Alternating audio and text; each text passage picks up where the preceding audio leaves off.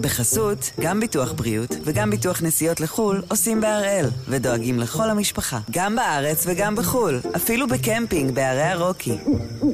כן, גם שם, כפוף לתנאי הפוליסה וסייגיה ולהנחיות החיתום של החברה. היום יום ראשון, 2 בינואר, ואנחנו אחד ביום, מבית N12.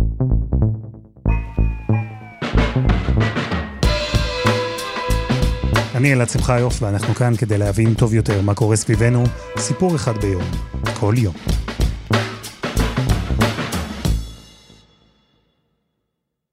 השכנים של שר הביטחון בני גנץ בטח כבר מורגלים בשיירות, בצ'קלקות, במאבטחים שסוגרים ופותחים להם את הכביש בכל מיני שעות של היום, ככה שסביר להניח שמה שהם ראו בשבוע שעבר היה נראה מבחוץ סטנדרטי לגמרי.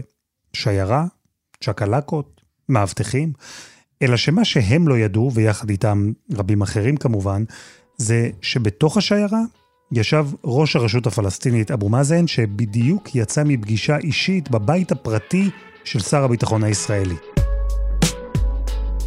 אני אגיד את זה שוב רק למקרה שמישהו אולי פספס, נשיא הרשות הפלסטינית בבית הפרטי של שר הביטחון הישראלי. זה אירוע כל כך חריג, כל כך בלתי שגרתי, שהוא כמובן גרר הרבה תגובות, הרבה אמוציות, ולא פחות שאלות. אז הפעם אנחנו עם פסגת ראש העין. דפנה ליאל ואוהד חמו יספרו לנו על הפגישה שבה ישבו על פלטת גבינות ופירות נציגים בכירים משני צידי הסכסוך, אבל גם שני פוליטיקאים שמחפשים את ההזדמנות, כל אחד בדרכו, להותיר חותם. חמו, שלום. אהלן אלעד. זו פגישה מאוד לא שגרתית. תהפוך אותי לזבוב על הקיר, שם, בבית של שר הביטחון בראש העין. כן, אה, אתה אומר לא שגרתית, הייתי אומר בהחלט חריגה, חריגה בכל קנה מידה. בעיקר לנוכח העובדה שאתה יודע, יותר מעשור היחסים בין אה, ההנהגה הישראלית לבין אה, הנהגת הרשות הפלסטינית כמעט ולא היו קיימים, זו האמת. היו שם פה ושם יחסים ביטחוניים כמובן, תיאום ביטחוני וכולי, אבל בסוף ברמת המנהיגים אנחנו רואים פה משהו לראשונה מזה 11 שנים. לא בכדי אגב נבחר ביתו של אה, גנץ, דווקא הבית הפרטי, ולא מעון אה, שרד או משהו מהסוג הזה. אני רוצה להזכיר לך שבפגישה הקודמת ברמאללה, כשגנץ מתארח, שר הביטחון מתארח ברמאללה, אה, הוא מתארח בביתו של אבו מאזן, אז יש פה סוג של ביקור גומלין, הייתי קורא לזה ככה. מי שבשלב מסוים מגיע לבית זה בנו של גנץ, מתיישב על הספה, לוחץ את היד של אבו מאזן. מעניין לו לספר את זה בין היתר משום שמדובר בבן חייל. נותן לנו איזושהי אולי הצצה לסיטואציה מאוד מעניינת, הייתי אומר. והם נשארים עם מסכות, ממה שאנחנו מבינים, אבו מאזן מאוד חרד, אפשר להבין, בגילו המופלג, 86, מאוד חושש מקורונה. אה, ומדברים, ומתחילים אה, לדבר, שעתיים וחצי של שיחה, אה, ופה אנחנו רואים לפחות ניסיון לייצר או לכונן מכניזם וזה כבר מעניין, כי זו פגישה שנייה בין שר הביטחון גנץ לבין, אה, אה, לבין אבו מאזן, יש פה ניסיון אמיתי להתחיל לבנות משהו, לייצר איזשהו מכניזם. איזה אבו מאזן הגיע לשם? ראש הרשות נכנס לשטח ישראל כשמה מחכה לו שוב בחזרה בבית? אבו מאזן מגיע לפני תקופה מאתגרת מאוד, ואם אני ככה עושה איזשהו זום אאוט כללי למה שקורה בשטחים בכלל, צריך להגיד שאבו מאזן ותנועת הפת"ח, הרשות הפלסטינית, אש"ף, כל הגופים האלה שהוא עומד בראשם, אה, אלה גופים קצת מבולבלים. אבו מאזן לאורך הרבה מאוד שנים נאלץ להסתכל ימינה ושמאלה, אה, להסתכל בעצם אחורה, הייתי אומר, אל אה, צאן מרעיתו, אל הפלסטינים, ונאלץ להסביר להם למה המדיניות שלו נכונה. למה המדיניות של נגד אלימות ונגד אינתיפאדה ואומר אבו מאזן שם במשפט מאוד ציורי, הוא אומר, גם אם יצמידו לי אקדח לרקה, לראש, אני עדיין אה, אלחם או אעשה, אעשה הכל כדי למנוע אינתיפאדה והסלמה. שזה משפט מאוד ציורי, אבל בסוף הוא מתמצת את, ה, את המהות של שלטונו של אבו מאזן. הוא נלחם בטרור. הוא לא בגלל שהוא ציוני, אבל האיש הזה נלחם בטרור, ואבו מאזן צריך כל הזמן לבוא ולהסביר בעצם לציבור הפלסטיני למה הקו שלו נכון, למה הקו הזה של אנטי אינתיפאדה, דה-מיליטריזציה של השטחים, למה הדבר הזה מבחינתו הוא נכון? יש לו במהלך שלושת החודשים הקרובים אה, שתי ועידות מאוד חשובות, האחת של פת"ח והשנייה של אש"ף, אה, מאוד חשובות, והוא יצטרך לעמוד שם, אה, ובעצם להסביר לנוכחים, או לומר להם, שהקשר עם ישראל הוא כדאי ומשתלם. והנה, אבו מאזן עשוי להגיע באמת לאותם שני מפגשים, מחוזק, כשהוא בעצם אה, לא הייתי אומר נשען, אבל הוא בהחלט נפגש עם ישראל. אה, פתאום יש לו סוג של פרטנר, גם אם לא פרטנר לחידוש משא ומתן, אז פרטנר כלכלי, הייתי אומר. יכול להיות שזה באמת משהו שעשוי לחזק את מעמדו של אבו מאזן, ובכלל את תפיסת העולם שהוא, אה, שהוא בא איתה. כלומר, אבו מאזן רוצה להגיד פה כמה דברים. בעצם הפגישה, אולי כבר בעצם הפגישות שלו עם בני גנץ. ואחד מהם זה לאותת לפלסטינים, יש תקווה, יש לי עם מי לדבר, יש לי פה פרטנר. אני הבנתי נכון? כן, הבנת נכון, אלעד. אני עדיין לא בטוח שמישהו בשטחים היה חותם על הביטוי יש פרטנר. ספק אם גם ממשלת ישראל הנוכחית, שאין ספק שיש בה כל מיני אלמנטים שהם אה, קרובים יותר או נוחים יותר מבחינתה של הרשות הפלסטינית, ספק גדול אם גם הם אה, ידברו במונחים של יש פרטנר. אבל אין ספק שיש פה משהו חדש, כי בסוף, אם אני מסתכל על העשור האחרון, אה, ראש הממשלה נתניהו ייבש את אבו מאזן. לא הייתה שום תקשורת במשך שנים בין ההנהגה הישראלית להנהגה הפלסטינית, והדבר הזה מאוד אתגר את אבו מאזן פנימה, בתוך הבית. וזה בעצם כדי להבין את הזירה הפלסטינית, זה מה שאנחנו צריכים להבין.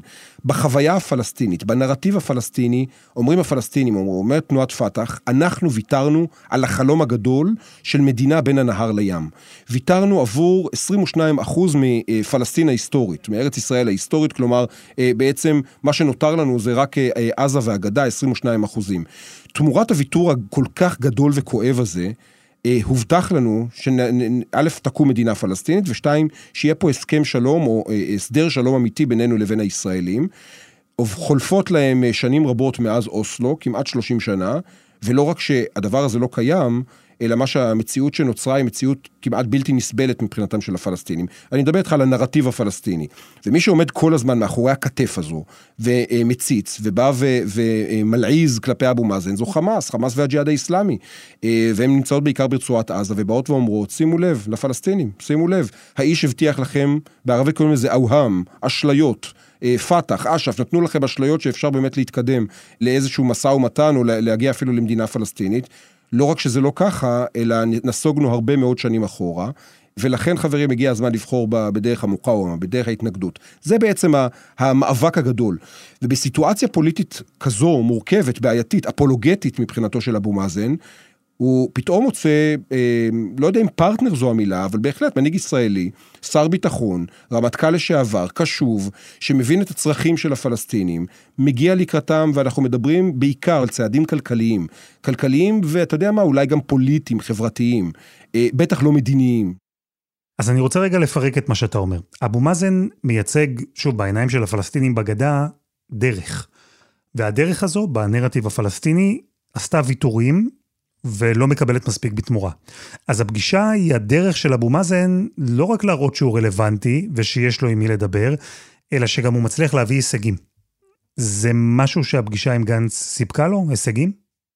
הוא מקבל דברים שאולי עבור, אתה יודע, ישראלי ממוצע הם יכולים להיראות אה, קטנים, אבל אלו דברים שהם לפחות בחלקם אה, משמעותיים, משמעותיים אה, בדרך זו או אחרת. אז הוא מקבל אישורי VIP.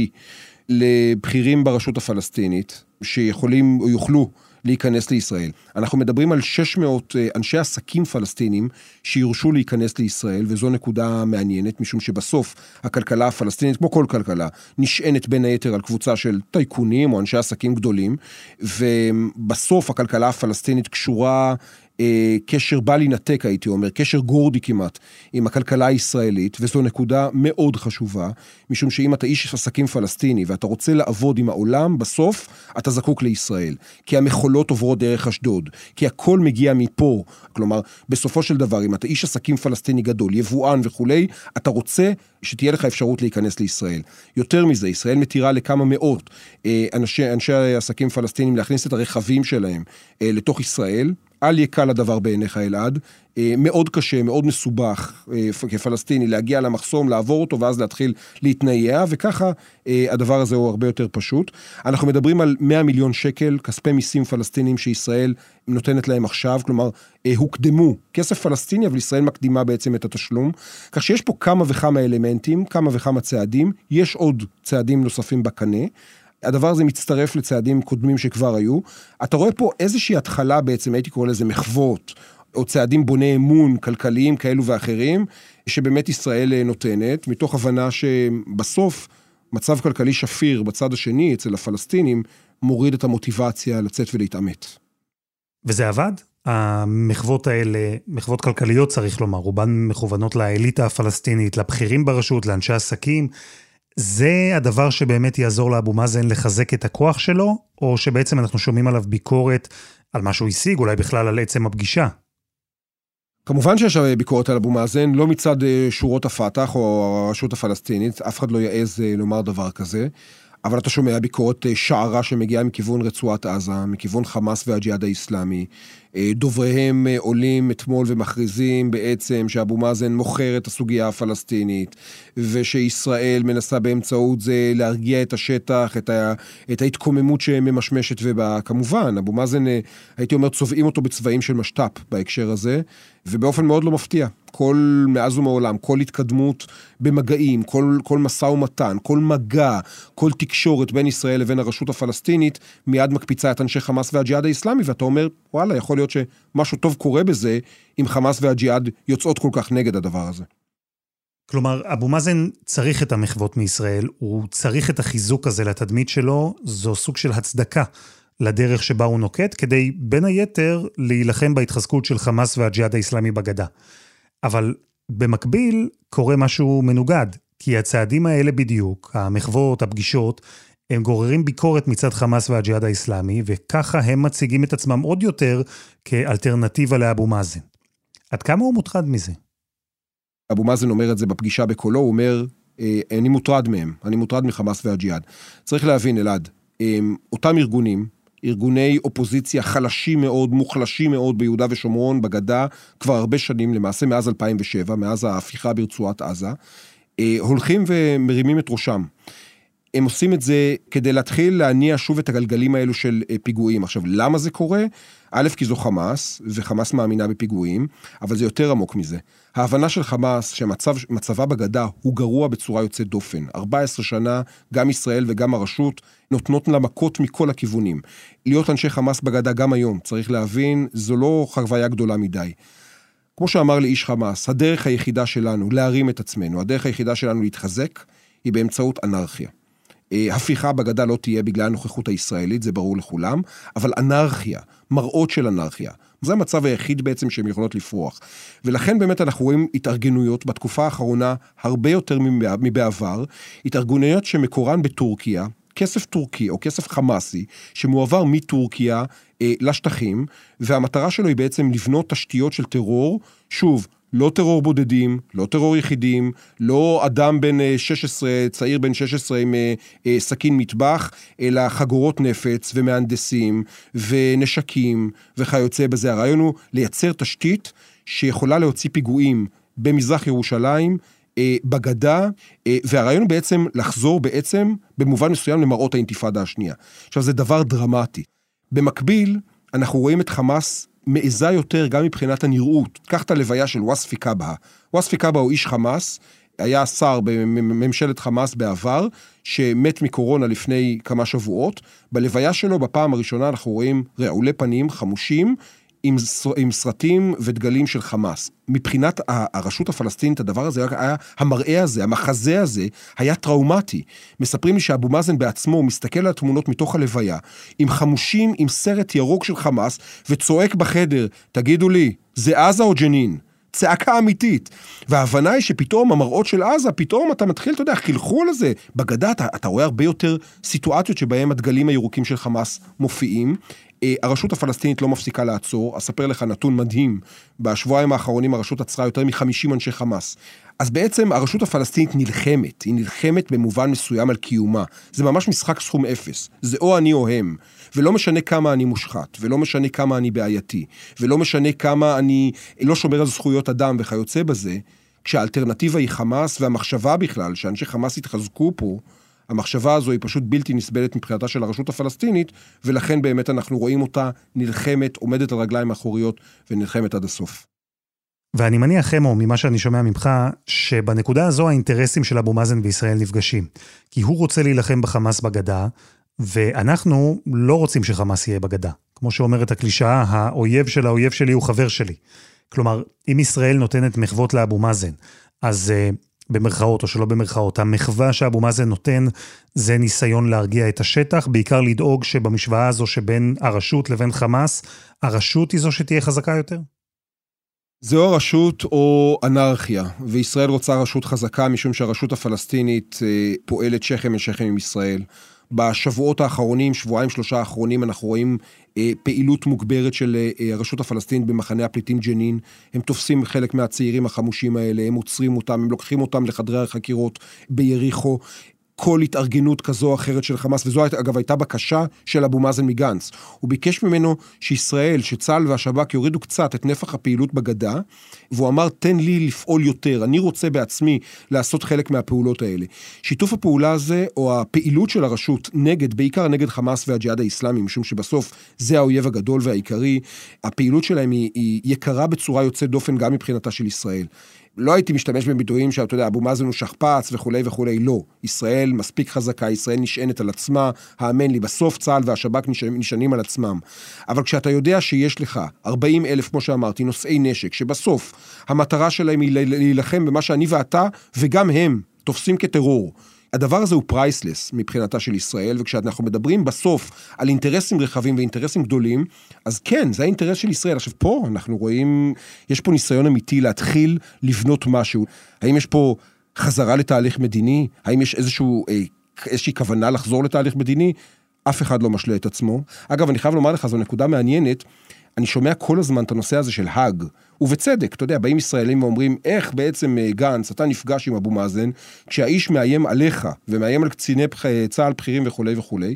הנושא הזה אגב עלה בשיחה, ואבו מאזן אומר, היום אין לי את הרצון, אין לי את היכולת לבוא ולהסיר את התביעה, כל עוד אה, אה, אתם, מדינת ישראל, לא תקדמו איזה שהם צעדים משמעותיים, מדיניים, ובנקודה הזו כמובן אנחנו עדיין לא נמצאים.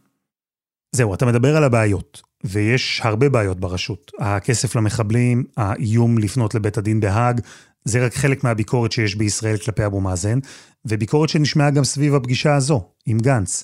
המצב הפוליטי של אבו מאזן הוא שברירי, וגם המצב הפוליטי בישראל מורכב. אבו מאזן אמר בעצמו שברור לו שתחת בנט ישראל לא תלך לפתרון שתי מדינות. אז מה בעצם אנחנו רואים פה?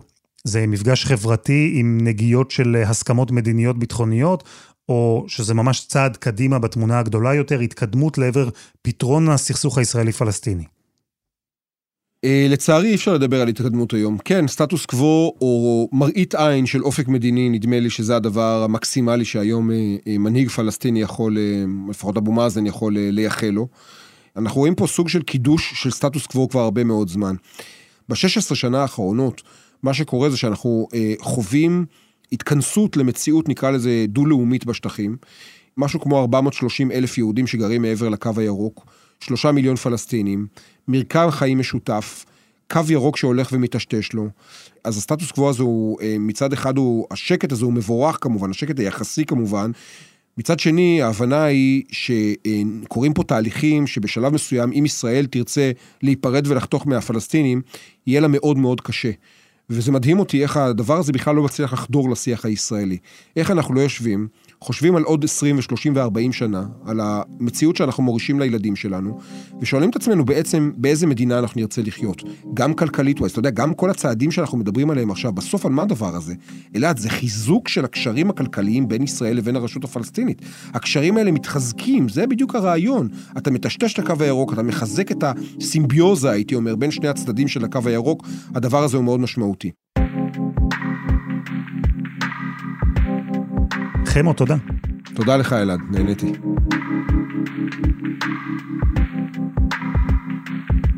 אז הסתכלנו על הפגישה הזו מנקודת המבט של אבו מאזן, מנהיג מבוגר, חלש פוליטית, בעצמו דמות שנויה במחלוקת בעיניים ישראליות, אבל במקביל, האיש שישראל משתפת איתו פעולה, האיש שישראל רוצה לחזק כדי להילחם בחמאס ובג'יהאד האיסלאמי.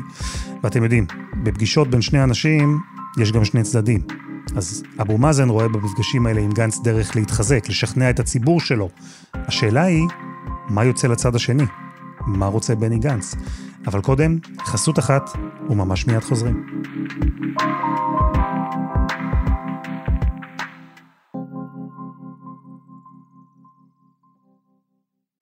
בחסות, גם ביטוח בריאות וגם ביטוח נסיעות לחו"ל עושים בהראל, ודואגים לכל המשפחה, גם בארץ וגם בחו"ל, אפילו בקמפינג בערי הרוקי.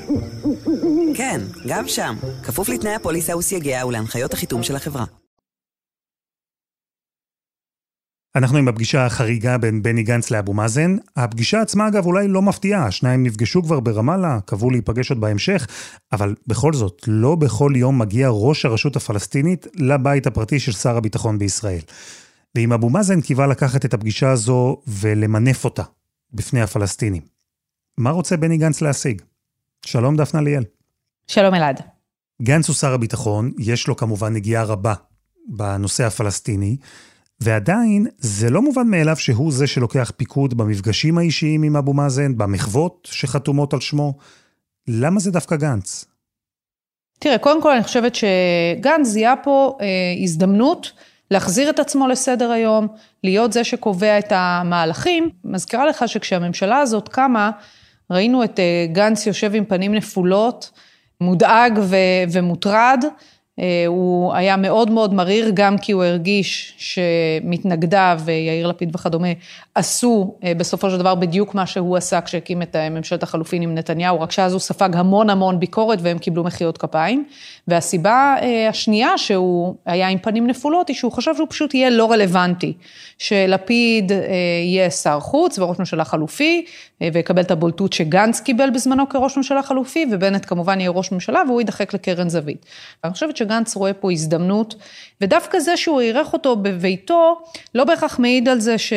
זאת אומרת, לפעמים הסימבוליקה באה לפצות על כך שאין באמת דרך לתת אה, לאבו מאזן כרגע מהות אמיתית. זאת אומרת, יש פה צעד מאוד סימבולי. אה, אבל לא בהכרח כזה שיוביל לפריצות דרך מדיניות משמעותיות, ויכול להיות שבמובן הזה דווקא גנץ רצה אה, לפצות על חוסר היכולת שלו לספק באמת סחורה ממשית. זה מעניין, כי מה שיכול להתפרש כצעד אה, מרחיק לכת, הזמנה לשבת בבית הפרטי של שר הביטחון, את אומרת שאולי מבחינות מסוימות זה דווקא להפך, כי זה ברור שבמפגש כזה, בבית הפרטי של גנץ, שאחר כך מפורסם לכלי התקשורת, זה ברור שבמפגש כזה לא יכולה להיות התקדמות מדינית משמעותית. יותר סוג של מפגש אישי בין שני המנהיגים. ואם דיברנו על פגישות גנץ אבו מאזן ככלי שדרכו אבו מאזן רוצה לבסס את המנהיגות שלו, בעצם גנץ עושה גם כן את אותו הדבר. ובאמת הוא מצא את עצמו בעקבות המפגש בלב השיח הפוליטי, קיבל גם שבחים, מהשמאל כמובן, ובעיקר ביקורת, מהימין. כן, אז תראה, אם אנחנו מסתכלים על התגובות, אני חושבת שהן בדיוק סביב העניין הזה. הימין והליכוד למשל, תומכים בכך שיימשך התיאום הביטחוני, אה, אל תתבלבל, זה אינטרס כלל ישראלי, זה היה גם בתקופה של נתניהו, אה, וגם בימין מבינים את זה. הם זועמים על הצד התודעתי, על כך שהם הצליחו להוציא את הפלסטינים מהמשחק, והנה אה, בא גנץ ומכניס אותם פנימה.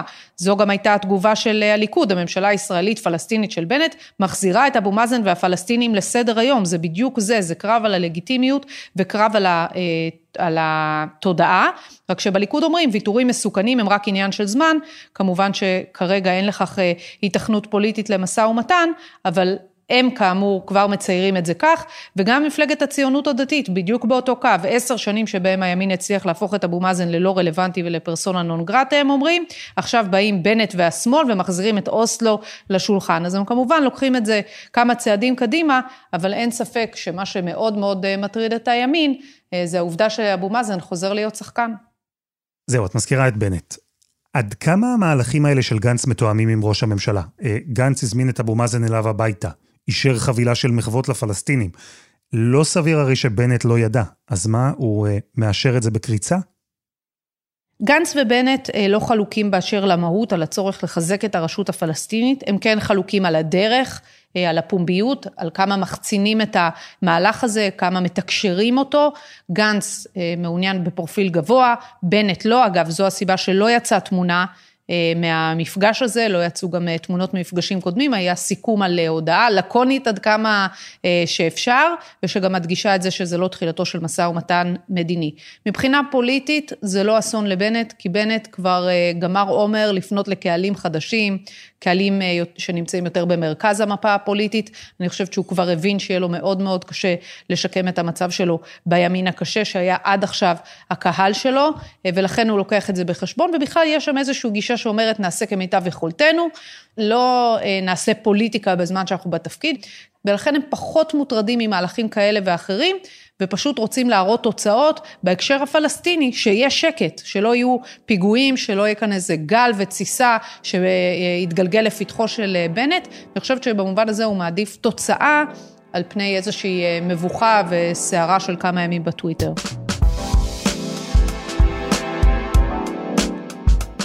דפנה ליאל, תודה רבה. תודה, אלעד. וזה היה אחד ביום, של N12. מה דעתכם? נשמח לשמוע איך אתם רואים את ההתפתחות המפתיעה הזו, את הביקור החריג של אבו מאזן בראש העין.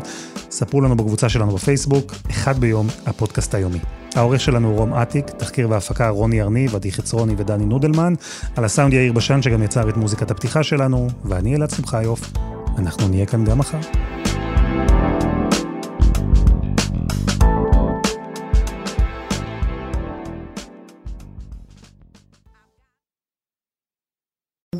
בחסות, גם ביטוח בריאות וגם ביטוח נסיעות לחו"ל עושים בהראל, ודואגים לכל המשפחה, גם בארץ וגם בחו"ל, אפילו בקמפינג בערי הרוקי. כן, גם שם, כפוף לתנאי הפוליסה וסייגיה ולהנחיות החיתום של החברה.